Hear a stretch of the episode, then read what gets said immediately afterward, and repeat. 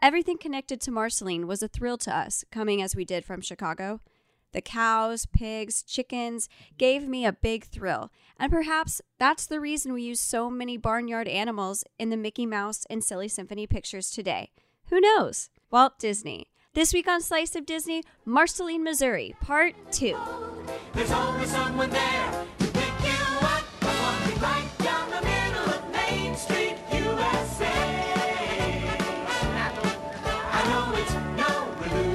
illusion, dream that's here to stay. For the time of your life, you ought to find yourself here.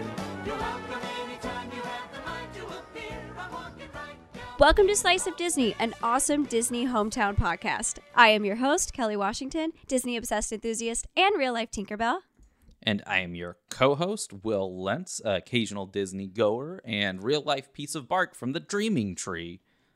Oh, I love that one. Yeah. Will surprises me every week with what he's going to say. That I would say is one of my favorites so far. Okay, cool. I'm not doing it for you, so. Boo. um, I'm going to start this episode with a quote. I'm glad I'm a small town boy, and I'm glad Marceline was my town. Walt Disney. There you go. I uh, I identify with that quote, with the exception of Marceline, because I'm glad I'm a small town boy. From Paducah. Yeah, I'm not not, not quite as small as Marceline, but uh, small all the same.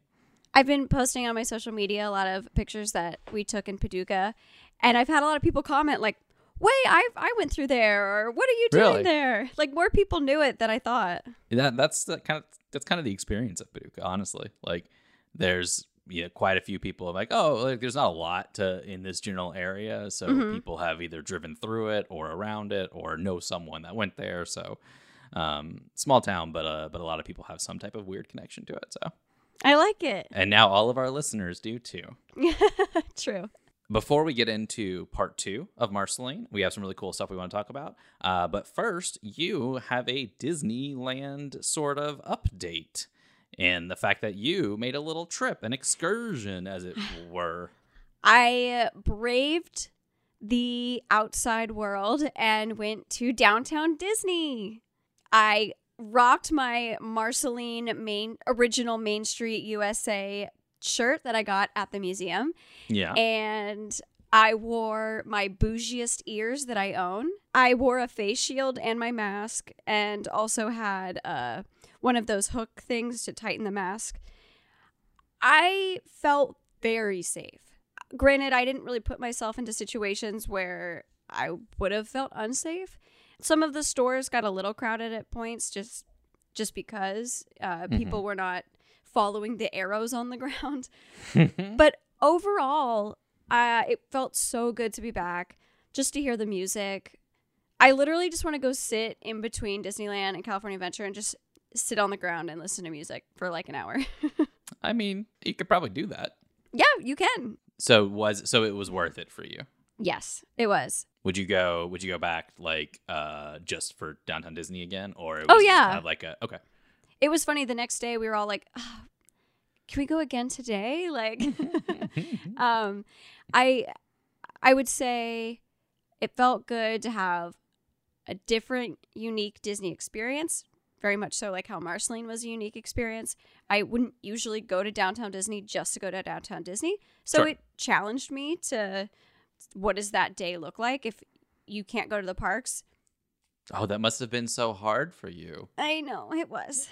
I know Haunted Mansion is just around the corner. I- it definitely put me in a Disney mood though, and I feel like every night I've watched a different Disney movie.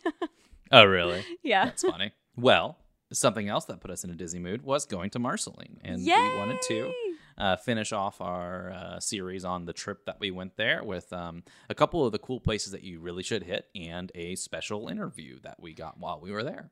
I'm so excited. The interview was amazing, but I I'm kind of sad that we're ending only two episodes. I feel like I could talk about this for a long time, just because it was so cool and unique. Uh, the two main things that we recommend you'd have to experience are the Walt Disney's Hometown Museum and the farm and the barn.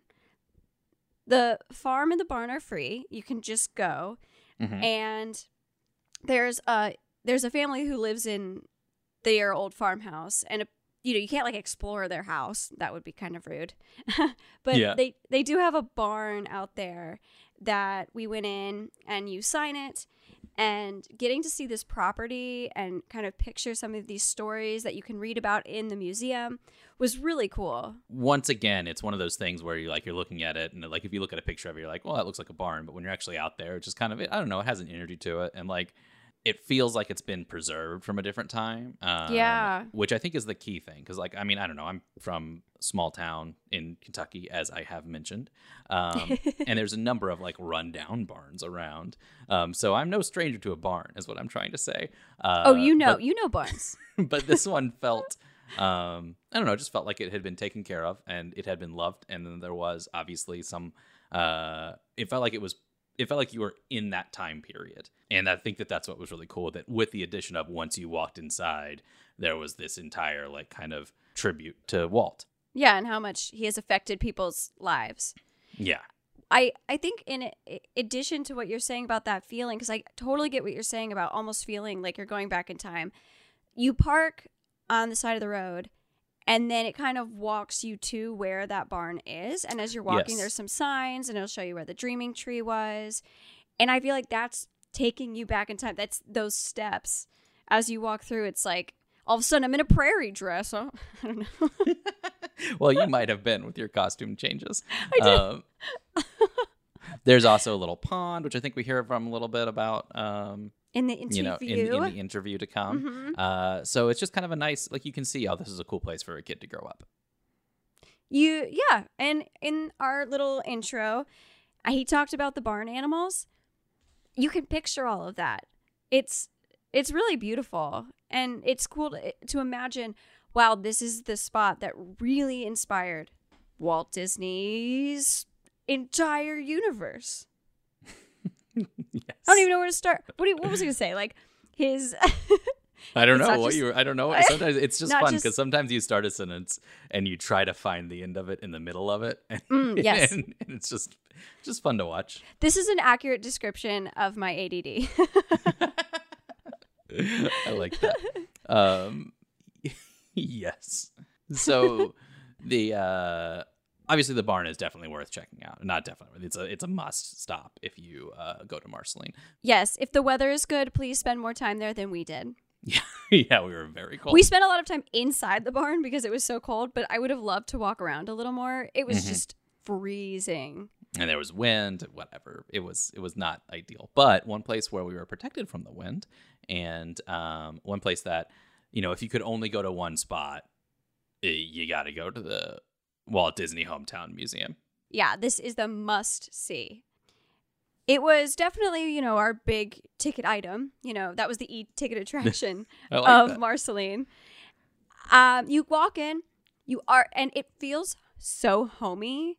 We talked last week about it being the old train station, and uh, it, it's a really cool looking building. But man, like it feels like you've like I've been there before, even though I haven't. Does that make sense? Um i i mean sure it doesn't it doesn't make sense to me but I, I didn't get that feeling but that's okay why do you think that you felt like you had been there before what was it about it I don't know. It just felt like I I felt comfortable. Like when you go to the Met, I don't know if I feel comfortable. Like I feel like I'm gonna break something.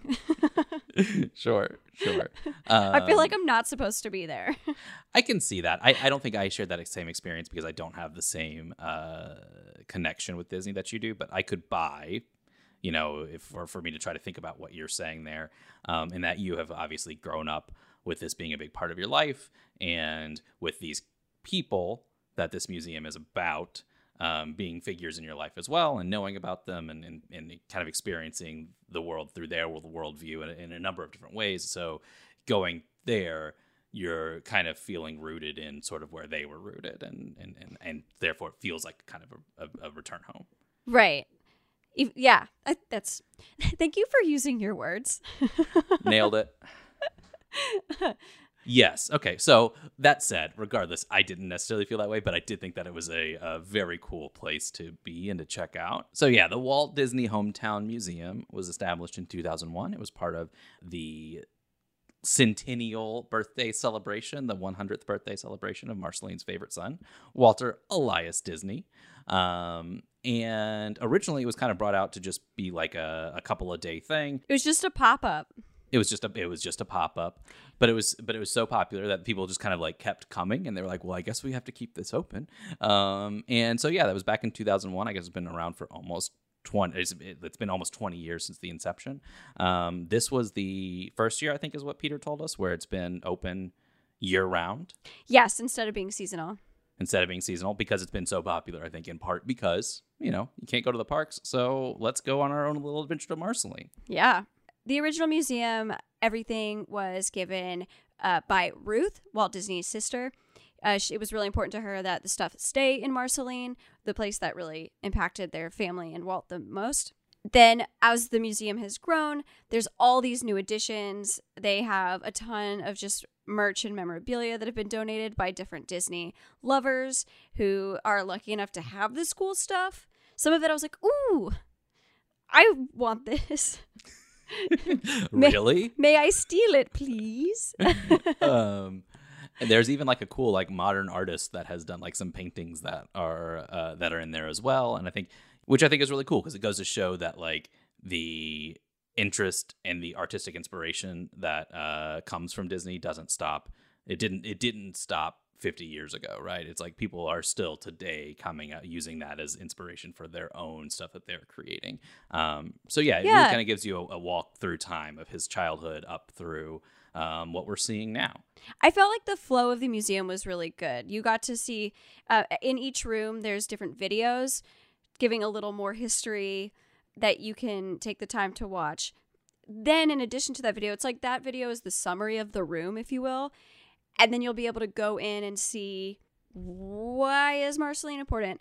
Okay, now we're going to dive into a little bit deeper about the Disney family, but talk about his parents, talk, you know, his sister and her journals and like her creative journey through life. Um, and I liked getting to read more about her. I didn't know very much. You mostly hear about Walt and Roy, and it seems like she was a lot more of a homebody. like she wasn't um, as much. She wasn't as uh, adventurous. It seems like as they were. So. I think that is part of why you saw so much of the humility of Walt too, because he's just talking to his sister who doesn't seem to be all like big and you know. right no that makes sense There's a film that you can watch uh that was pretty long. I think it was like an hour and a half film. oh yeah, that's true we did Um, not we did not yeah. watch that. Uh just felt like being indoors that long with COVID would probably not be ideal. And, then and we had to get to the farm and we had Um, to get to the farm. yeah trying to cram a lot in in one day.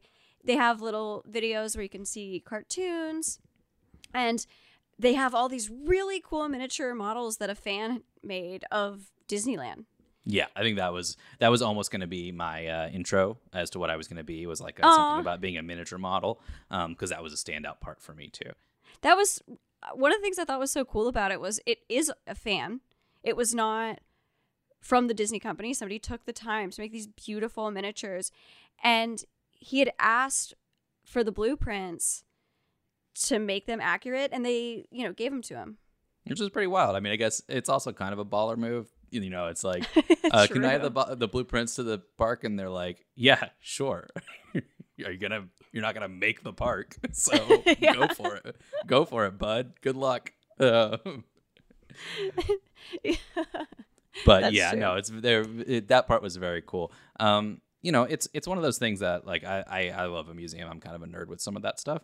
Uh, this was definitely one where I I think I spent maybe two hours in there, maybe probably I probably think a two little hours. longer, to be honest. maybe a little longer. Uh, and I could have gone back the next day and like focused on other areas and spent another two hours probably. So Yeah, I think we would have spent more least. time if we had more time in the day. It was literally just us trying to cram in as much as we could and had to record these wonderful episodes.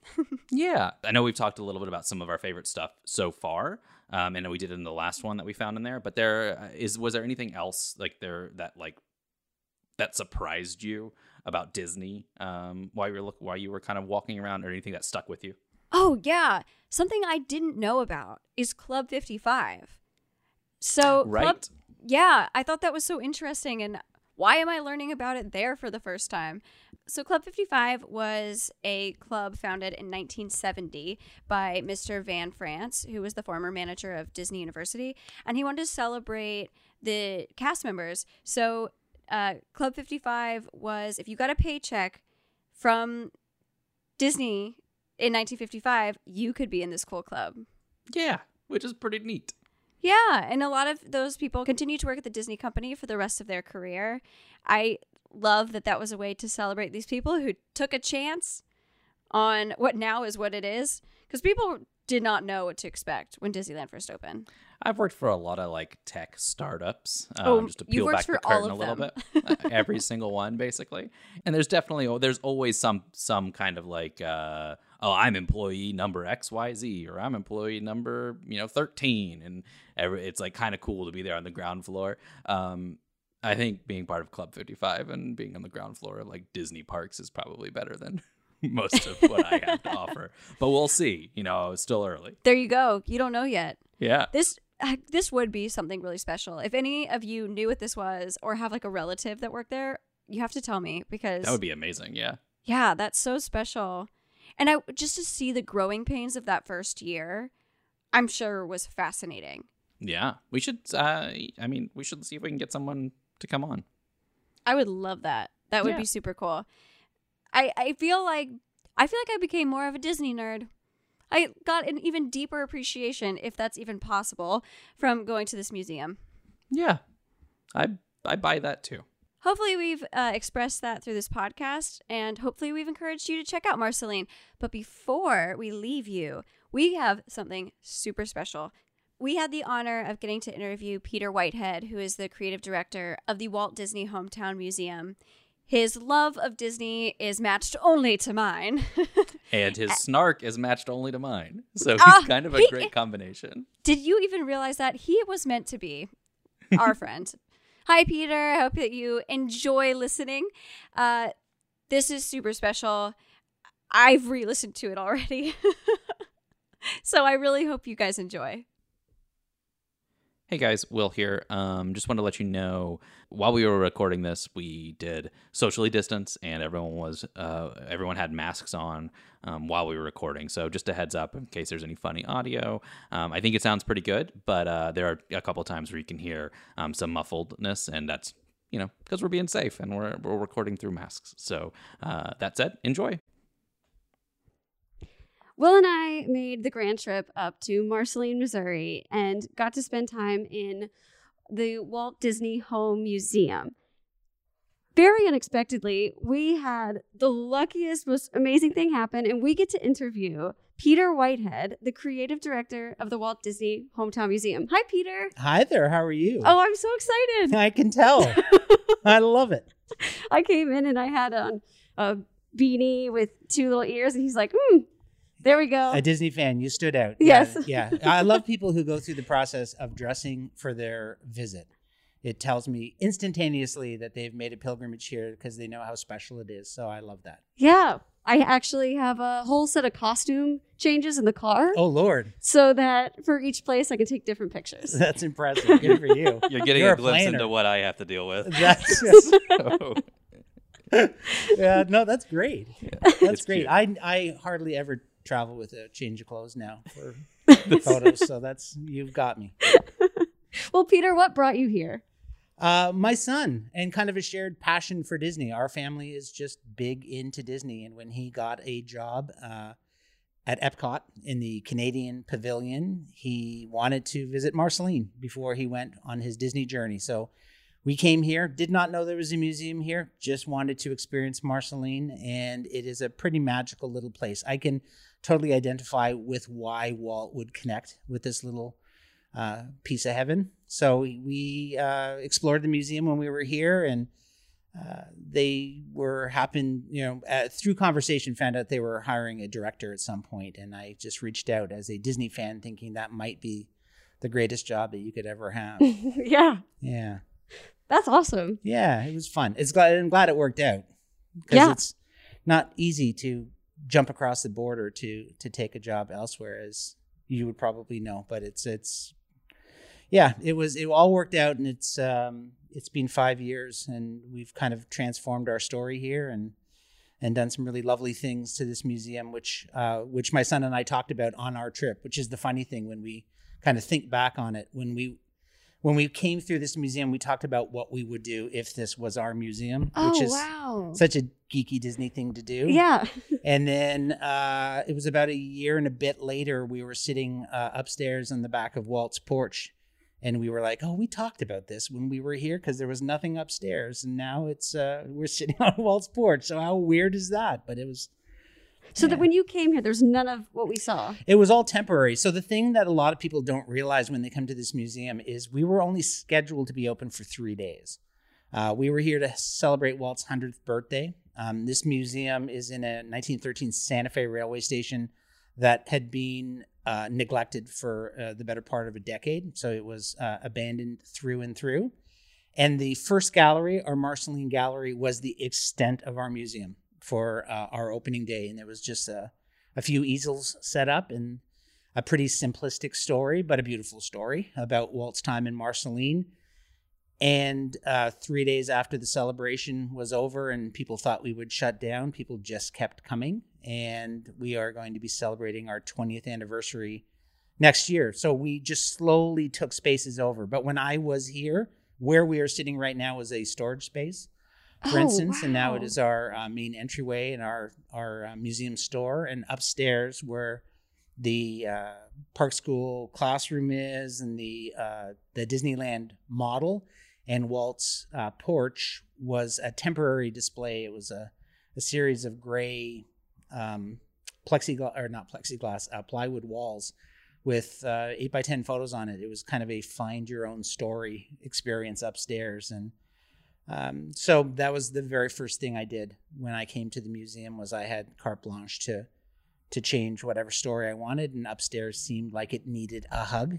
So I went upstairs and we gutted it in our off season, and um, yeah, we started rebuilding new spaces and new stories, and just figured out how to tell. Um, you know, it's it's. I often talk about when you move your couch in your living room, and everyone says, "Oh, you did, redid your living room. How awesome!"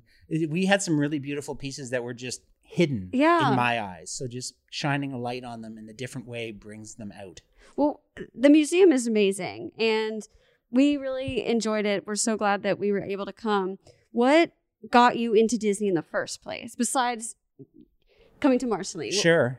Uh, I, I- weirdly, Walt. So you might understand because you do vibrate at a, a cool Disney frequency.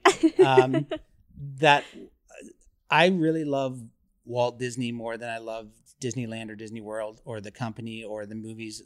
I I love the thought process of this incredibly creative human being. Yeah. So before I continue that story, we'll wait for these people to walk by Totally. in our museum. We're recording in the museum We are. with our masks on. You're, you're totally fine. We're not live, so we're just recording. Oh, you're some good. Stuff. Yeah, no, by all means. Yeah. So you're about to go into the um, the next portion of the museum is the collector's guide. So it is as it sounds. It's from collectors all over North America who wanted to showcase their favorite pieces in there. So every little green card will talk about the collector or how that piece came into their collection. All right, thank you. I think the guitar is super cool. That's kind of my favorite. It one is hand painted guitar. There's some cool pieces in there. That's Yeah. I took a picture to send. my what a monster we created in that gallery space because it was supposed to be temporary and it, Oh wow. it's now in its third year and it's not going anywhere. Oh, I love it. Anyway. That was. Uh, yeah. oh, what- sorry. Go ahead. well, I can't even remember what we were talking about. Uh, before your the- where Love for your Walt. love of Disney Oh, came from. so in Walt. yeah it, it, there is just something magical about his thought process and, and what he did and how he did it so i grew up um, a couple hours north of toronto my dad uh, retired and we had a cottage up north and we moved up north and we got three whole channels on tv and one of them happened to show wonderful world of disney on sundays so that was my first um, meeting with Walt as a human being. And the things I loved most, if if they were playing a movie or something, I, I don't know if I was as interested as the films that were behind the scenes at Disneyland or this is how we made this film. And you got to hear and see Walt working. and I just thought, who's this guy? Like that's super cool. Like that's I came from a kind of creative family. My dad was in advertising in a studio, so I the thought of creating was not foreign to me, but not at that level. So And you're a um, you're a documentary filmmaker. I did, yeah. So in a in a whole other lifetime, I had kind of 20 years in advertising as creative director, and then I left with a DOP that I was working with at a uh, a production house, and we thought, you know, telling stories in 30 seconds is really fun, but wouldn't it be great to tell a story in uh, you know a longer format? And then that is the funny thing about coming to this museum because I, I certainly didn't have uh, a museum background, but I think I have a background in storytelling, and it's just a dimensional way to tell a story now. It's not on film. Um, the thing about a documentary, as you'll be aware, is when you're finished your documentary, the only thing that you can derive from that documentary is what I give you Mm-hmm. because they don't know what you shot and didn't cut in or what you decided not to share in your documentary. So you are just giving a perspective. Uh, here, it's more than that because people come and they know Disney incredibly passionately. And so they will correct you or they will like say that's not 100% accurate or I love that story or I don't like that photo. I mean, Disney people talk Disney. So you you have to be dimensional here in your storytelling, but you have to be very accurate as well. Yeah, they you can clearly see the storytelling in this museum. You start in seeing his love of trains, which is one of my favorite Walt things, is his obsession with trains. and then you get to kind of go through some of his life, um, coming to Marceline and his family. And one of the coolest things that I thought you have is these letters that he's writing back to his sister. And that's when you really get to see that personal touch of him being like, I'm really busy, but I'm thinking of you. And here's these things. And here's what's going on in Disneyland right now.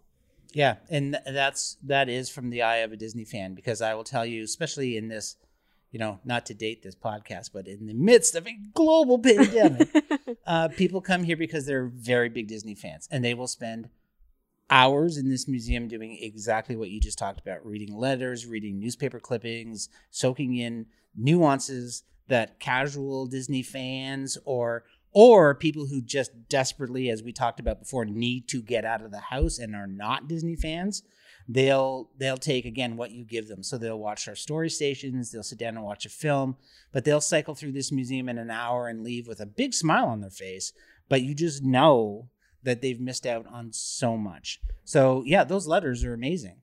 it's really cool. I I hope that, you know, the people listening that are like me, please, this is such a great experience to come to Marceline during the time where the parks you might not be comfortable going there or while Disneyland is closed. Here's another unique Disney experience that you literally cannot get anywhere else. Yeah. And it is a pilgrimage for sure because it is not convenient. And I often talk about you almost wish Walt was madly in love with St. Louis or Yeah. Kansas City or Los Angeles Right. because that's a major metropolitan area and you could build a museum there and, and, and you can run it just fine off of the generosity of the, the people who come and visit you. We're in a very unique situation where the only place to tell this story and, and literally by keeping a promise to Walt's sister Ruth to tell their story here, that is the birth of this museum. It is Ruth Disney who had a lifetime of memories that she wanted shared here.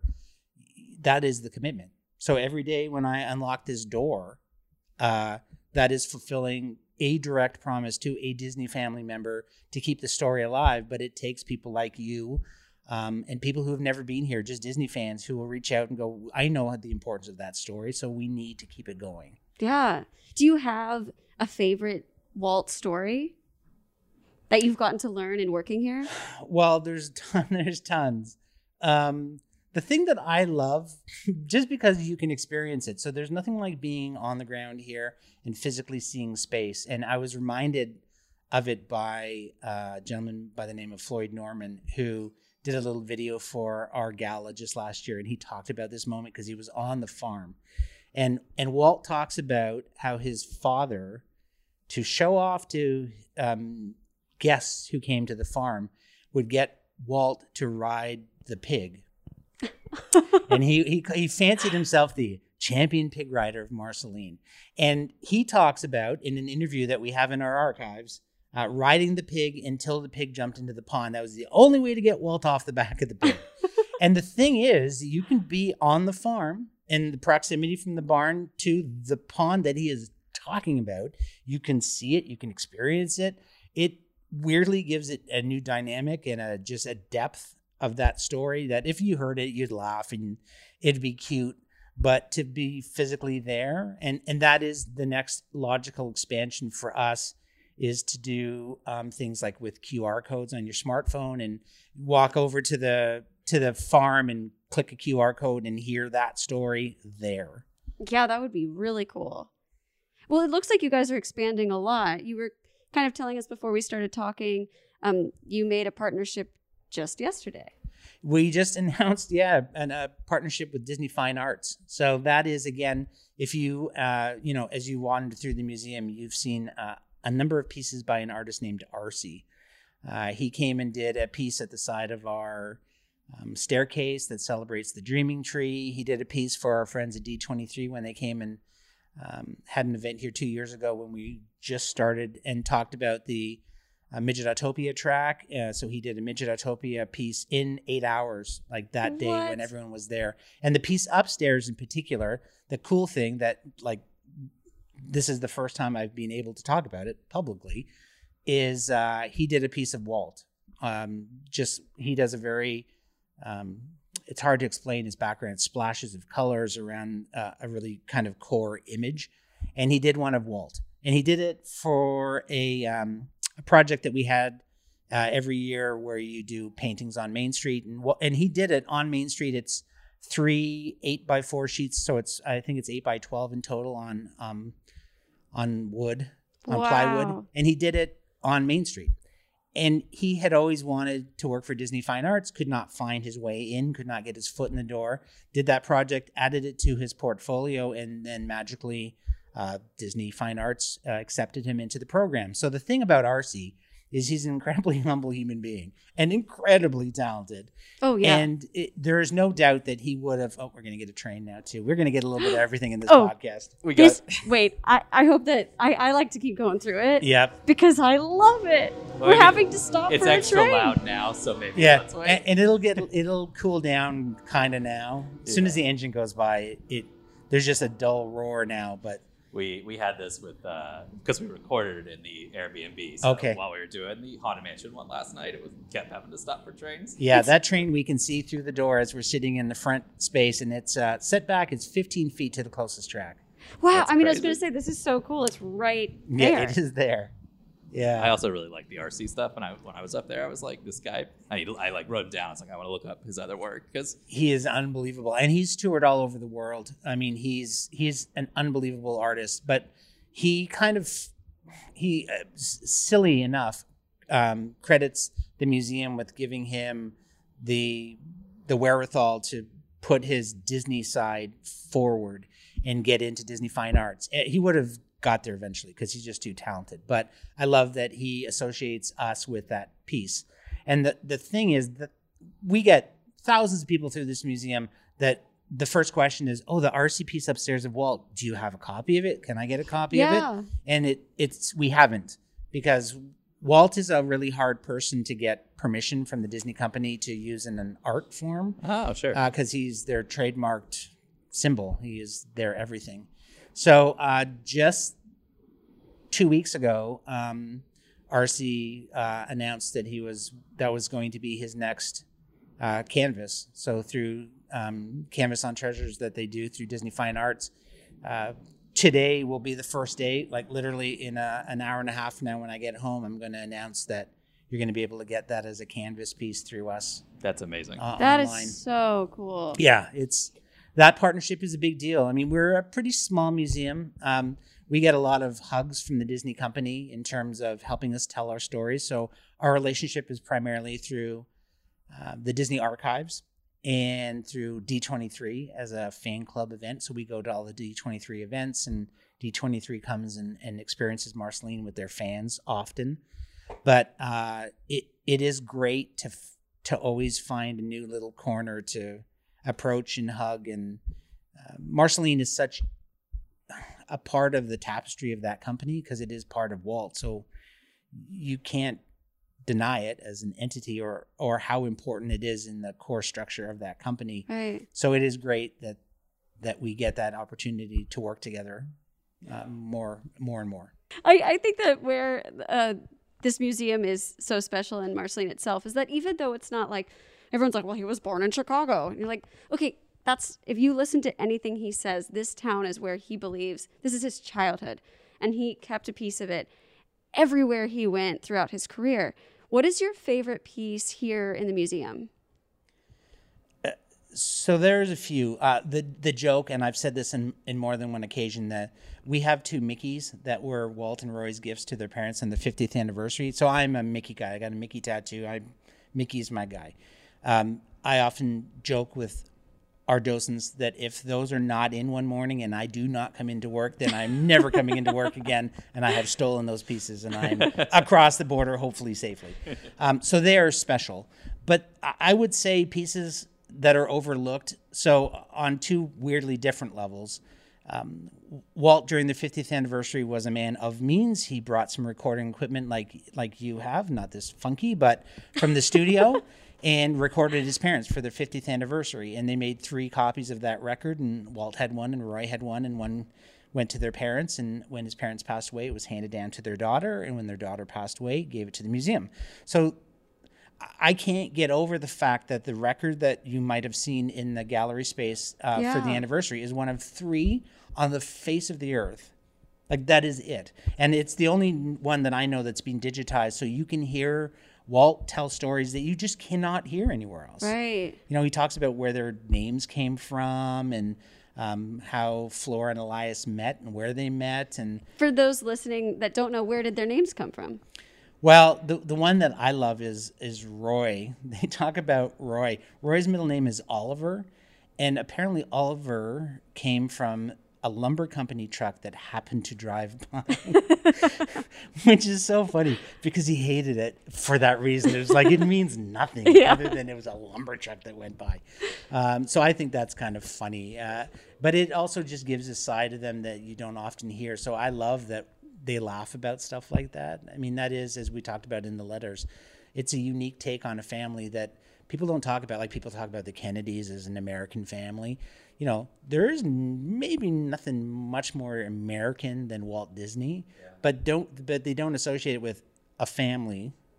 Right. You know, I mean Walt and Roy, of course, but there is a much bigger, you know, group at work and how they communicate, how they talk, how they love and laugh and mourn over the, their parents' death, and that's all shared in some of these letters. It's it's special. yeah, I I would say that you definitely see the human side of Walt, and something that um, videos that you see as you walk around and stuff you can read throughout the museum brought that up a lot. You know, he's just a guy. He's just a guy, Yeah, and he didn't expect any special treatment, though. Obviously, the city of Marceline seemed to want to give it to him as much as possible, Yeah. as he was giving back so much to the city. Yep. I I think about it a lot. You, you, when- when you have a conversation and someone goes, "Oh, if there's if you could have dinner with like three people from any time in the planet, where would you?" And everybody goes, "Oh, I'd want to eat with my parents because I miss my parents." And I think like I wouldn't want to eat with my parents because then I would lose them again in an hour, and then I would be heartbroken again. So I don't want to go have an you know eat dinner with my parents who Yeah. probably just yell at me for what I'm wearing and my posture. But I would love to have a meal with Walt Disney. Yeah. Like what a down to earth, cool moment that would be. Oh, yeah. Because you could ask him things that he probably doesn't think about at the time when he was still alive that have grown to such substance through his passing that that he uh, you know we talk about it in the museum a lot when there's a story it's like uh, oh you know apparently he did this apparently he did that you think it's true maybe it's true but the only one that could answer that was walt Right. so uh, what a joy to you know take him out of the freezer and, and chat with him for an hour. Uh, yeah, that would be pretty magical. I always I always challenge people with this question of who do you think has accomplished more as just a one person individual than Walt Disney?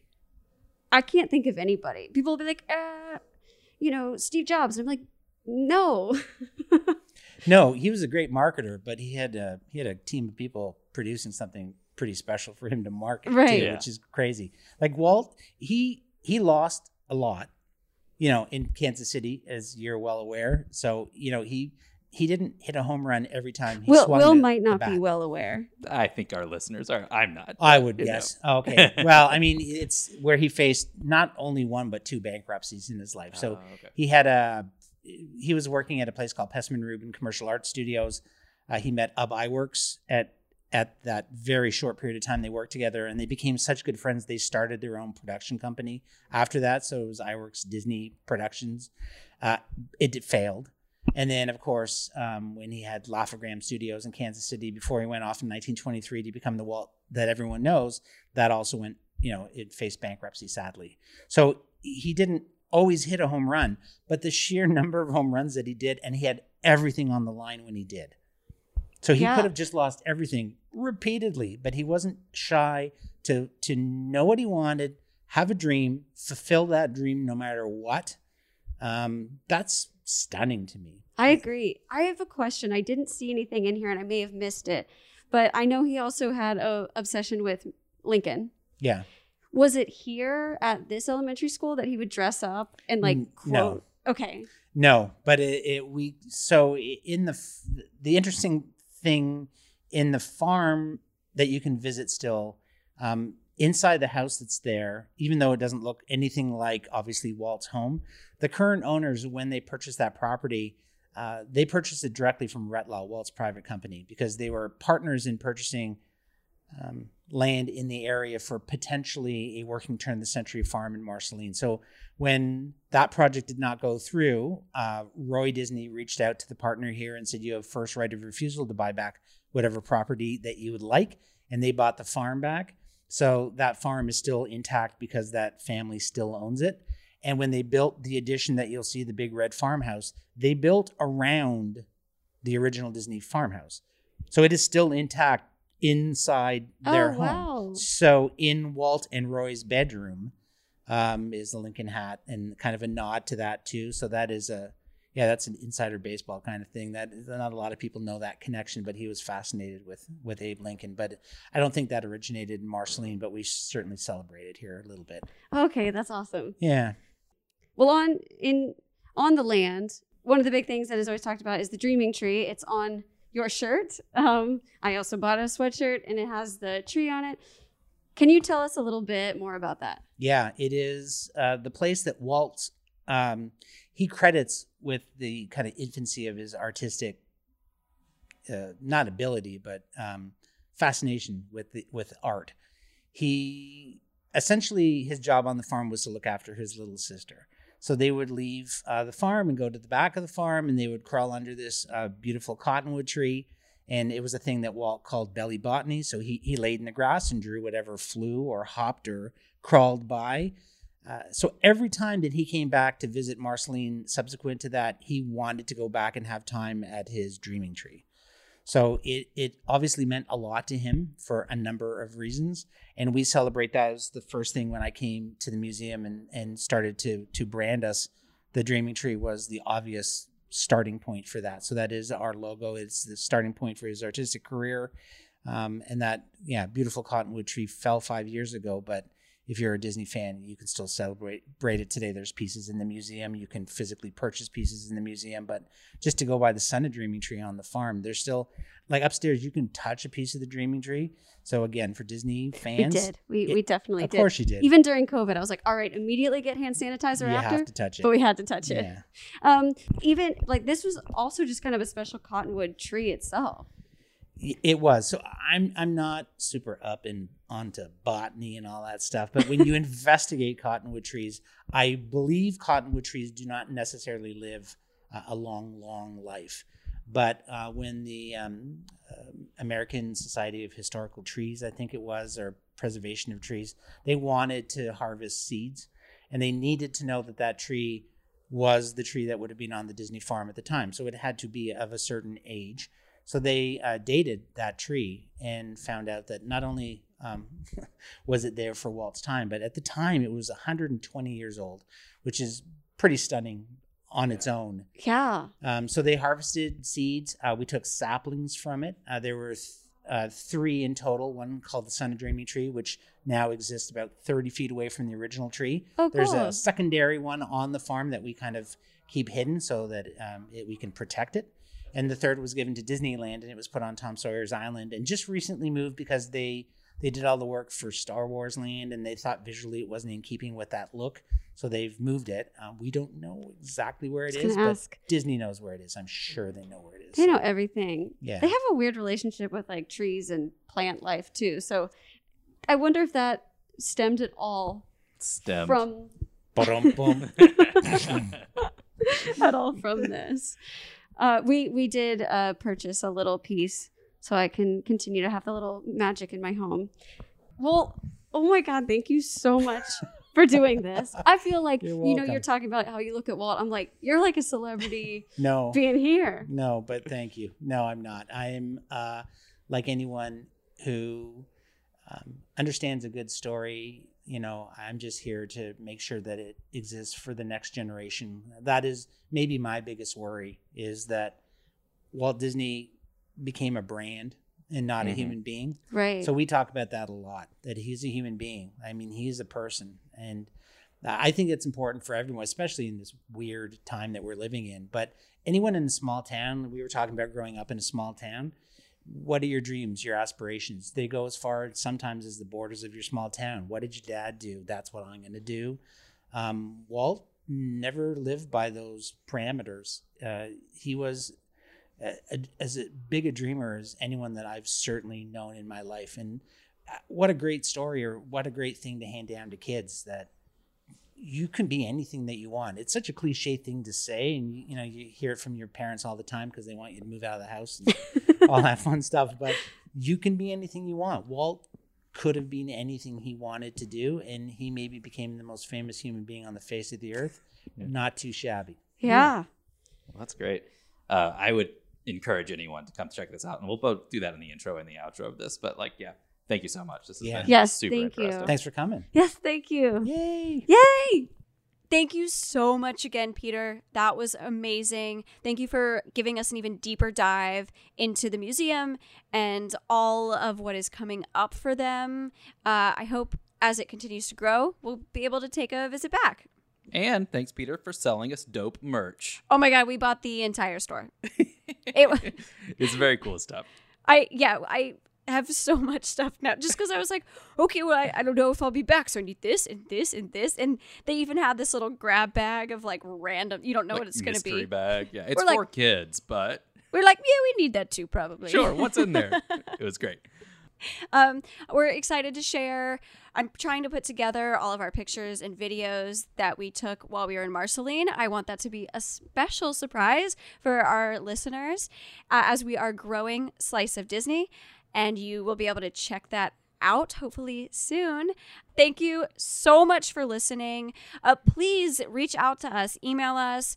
Um, check in.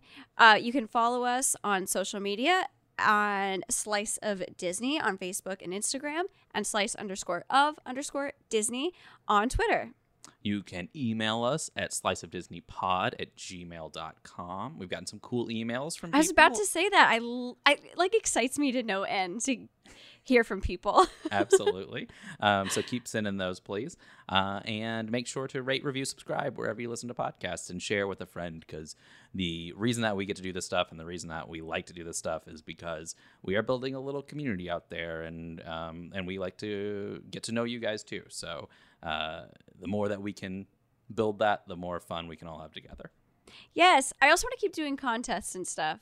Yeah, absolutely. I like being involved. So uh, please reach out. I hope you have a wonderful week. Okay, bye.